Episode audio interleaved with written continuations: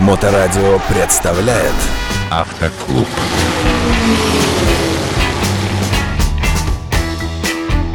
Всем добрый день, вы слушаете Моторадио. В прямом эфире нашей радиостанции автомотоинструктор Михаил Цветков. И это программа «Автоклуб». Михаил, добрый день. Добрый. Как можно проехать по городу быстро? Хотелось бы услышать мнение специалиста. Как правильно занимать места в рядах? Как учитывать э, какие-то другие параметры движения вокруг? Как стать вот этим самым замечательным летчиком, пилотом боевого истребителя, только в городских условиях, и быстро приезжать туда, куда тебе нужно? А, здесь есть несколько подходов. Первый подход – это, в общем-то, для молодых водителей, которые сейчас выпускаются из автошкол. Я всегда рекомендую выезжать пораньше, когда еще не полный трафик, ехать, стараться максимально большую времени в среднем ряду, потому что из среднего ряда всегда легко можешь перестроиться и влево, и вправо для э, соответствующего маневра. А как понять, что тебе надо куда-то перестроиться? Как вот этот момент определить? Ну, на сегодняшний день э, достаточно навигационных систем, которые всегда подскажут, ну, если правильно все загружено. Э, они учитывают и трафик, и режим работы светофоров, и э, о каких-то дорожных неприятностях, если где-то лежачий полицейский так далее. То есть это уже э, можно мануально выставить там каждому в свое приложение то, что надо а наглядные какие-то такие признаки того, что здесь вот лучше за этой машиной не занимать, если она грузовик. Наоборот, вот за этим, если это какой-то спортивный автомобиль, ясно, что он быстрее как-то со светофора уйдет. Я вот о таких вещах хотел бы расспросить. Ну, абсолютно разумно заметил. Значит, в принципе, опять-таки, в период обучения даже в автошколе э, я всегда говорю о том, что если э, впереди тебя крупногабаритная машина, выдержи дистанцию побольше, чтобы было э, больше обзора. В этом случае всегда ты имеешь возможность э, сманеврировать в той или иной ситуации. Если что-то видит водитель грузовика там, или автобуса, ты этого не видишь, он ушел от препятствия, ты э, на него уперся. Там. Ну, я не говорю столкнулся, но, во всяком случае, уперся и вынужден пропускать параллельные потоки. Давай конкретный пример. Если перед нами огромный КАМАЗ или какой-нибудь огромный двухэтажный автобус, и мы ничего не видим, да, видим только его бампер задний, да, и вдруг он ни с того ни с сего включил правый поворот. Там, где и поворачивать, в общем-то, особо некуда. Это мы должны предполагать что? А, понимаешь, э, если говорить, допустим, о КАМАЗах или о любых грузовиках, они более предсказуемы, чем те же самые автобусы. То есть э, люди, которые перевозят грузы, они, э, во-первых, руководствуются знаками и теми направлениями, которые разрешены для грузового движения. Более того, далее среднего ряда они не имеют права двигаться, поэтому если видишь крупногабаритный грузовик, стараешься занять более левое положение и свободно проезжаешь, у тебя обзор и все есть. Автомобильный клуб.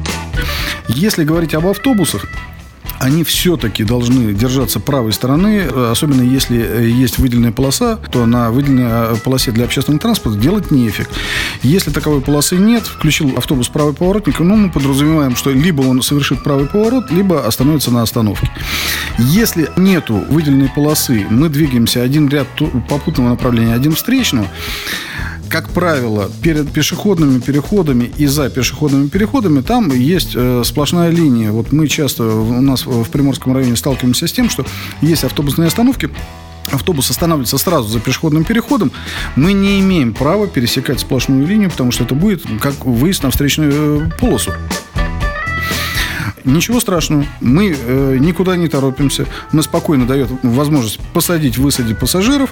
Ну, вот, автобус поехал. После этого начинается прерывисто, где мы можем э, легко его обогнать. Ну, если такая необходимость есть. В принципе, автобусы современные сейчас достаточно э, хорошо набирают скорость, поэтому здесь буксовать не надо.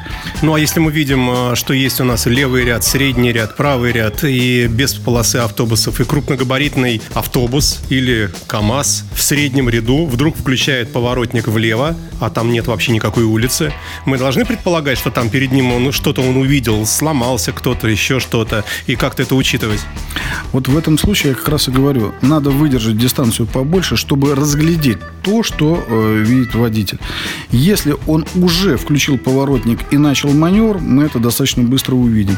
Если он включил поворотник и продолжает движение, мы можем предположить, что там пробка.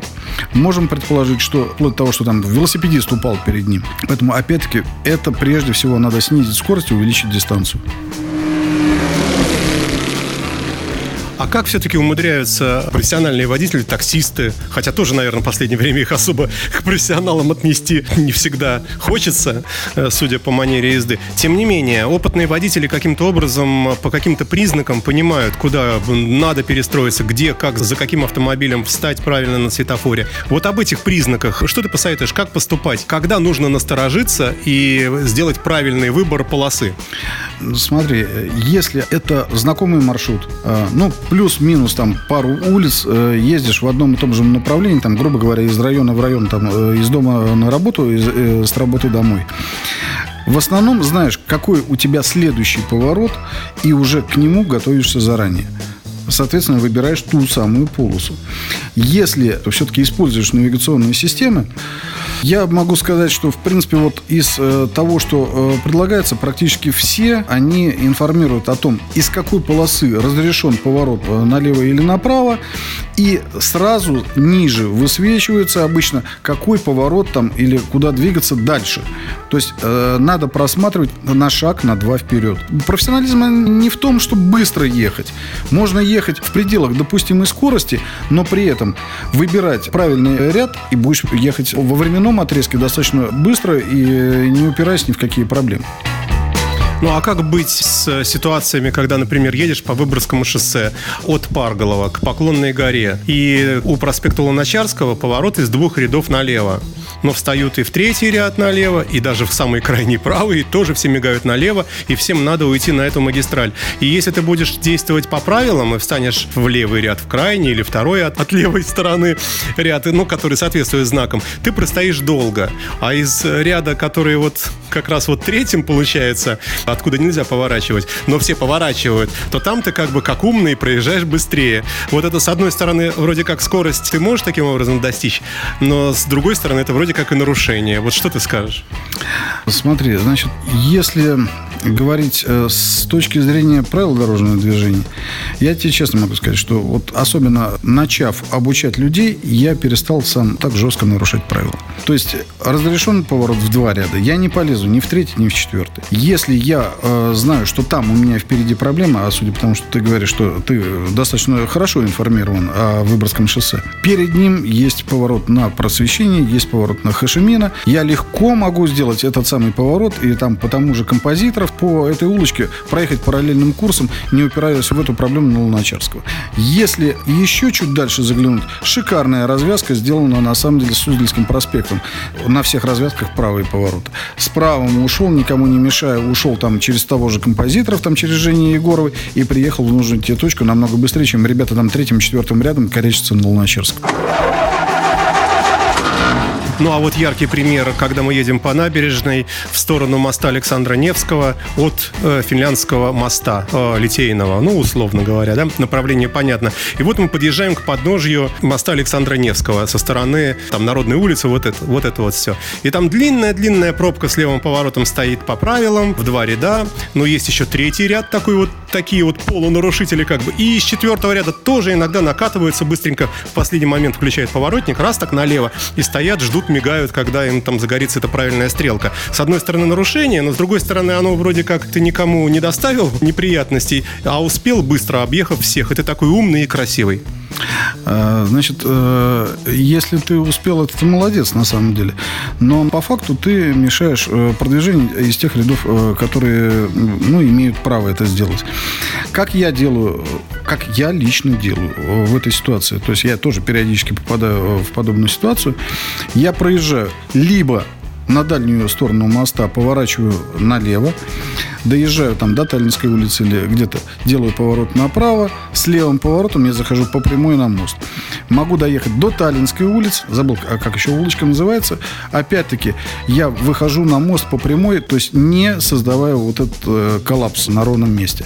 То есть всегда можно выстроить маршрут таким образом, когда ты не будешь противоречить жестко правилам, ну, вот, и не создавать... Вообще основное правило передвижения на дорогах – это не создавай помех другим участникам дорожного движения.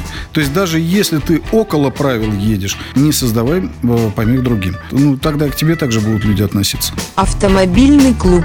А каков вообще у нас вот этот люфт, так называемый? Можно ездить по правилам 80% и 20% все-таки иногда вот чуть-чуть там где-то немножко так. Можно ли считать, что это специфика мегаполиса, которая иногда вынуждает так поступать? Или все-таки надо быть догматом, и вот если вот правило вот так, то ни на шаг, ни влево, ни вправо? К сожалению, это действительно невозможно, это продиктовано условиями э, крупного города. Да, в общем-то, и в меньших э, населенных пунктах тоже э, предельно придерживаться правил ну, невозможно. Какие-то отступления, конечно, есть. Есть э, жесткие требования правил, которые я не советую нарушать, э, ну и сам не нарушаю.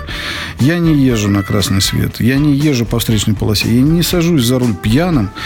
Ну и очень все-таки сейчас хорошо поступать, если не выезжать на занятый перекресток. Потому что надо понимать, что если перекресток перед тобой занят, от того, что ты выйдешь на перекресток, это не значит, что ты его проедешь едешь. Но выезжающий на разрешающий сигнал светофора машины, много о себе нового узнаешь. Давай на этом, наверное, все на сегодня. Я напомню нашим слушателям, что в программе «Автоклуб» профессиональный автомотоинструктор Михаил Цветков. Спасибо большое, Михаил, и до новых встреч. До новых. Автоклуб на Моторадио.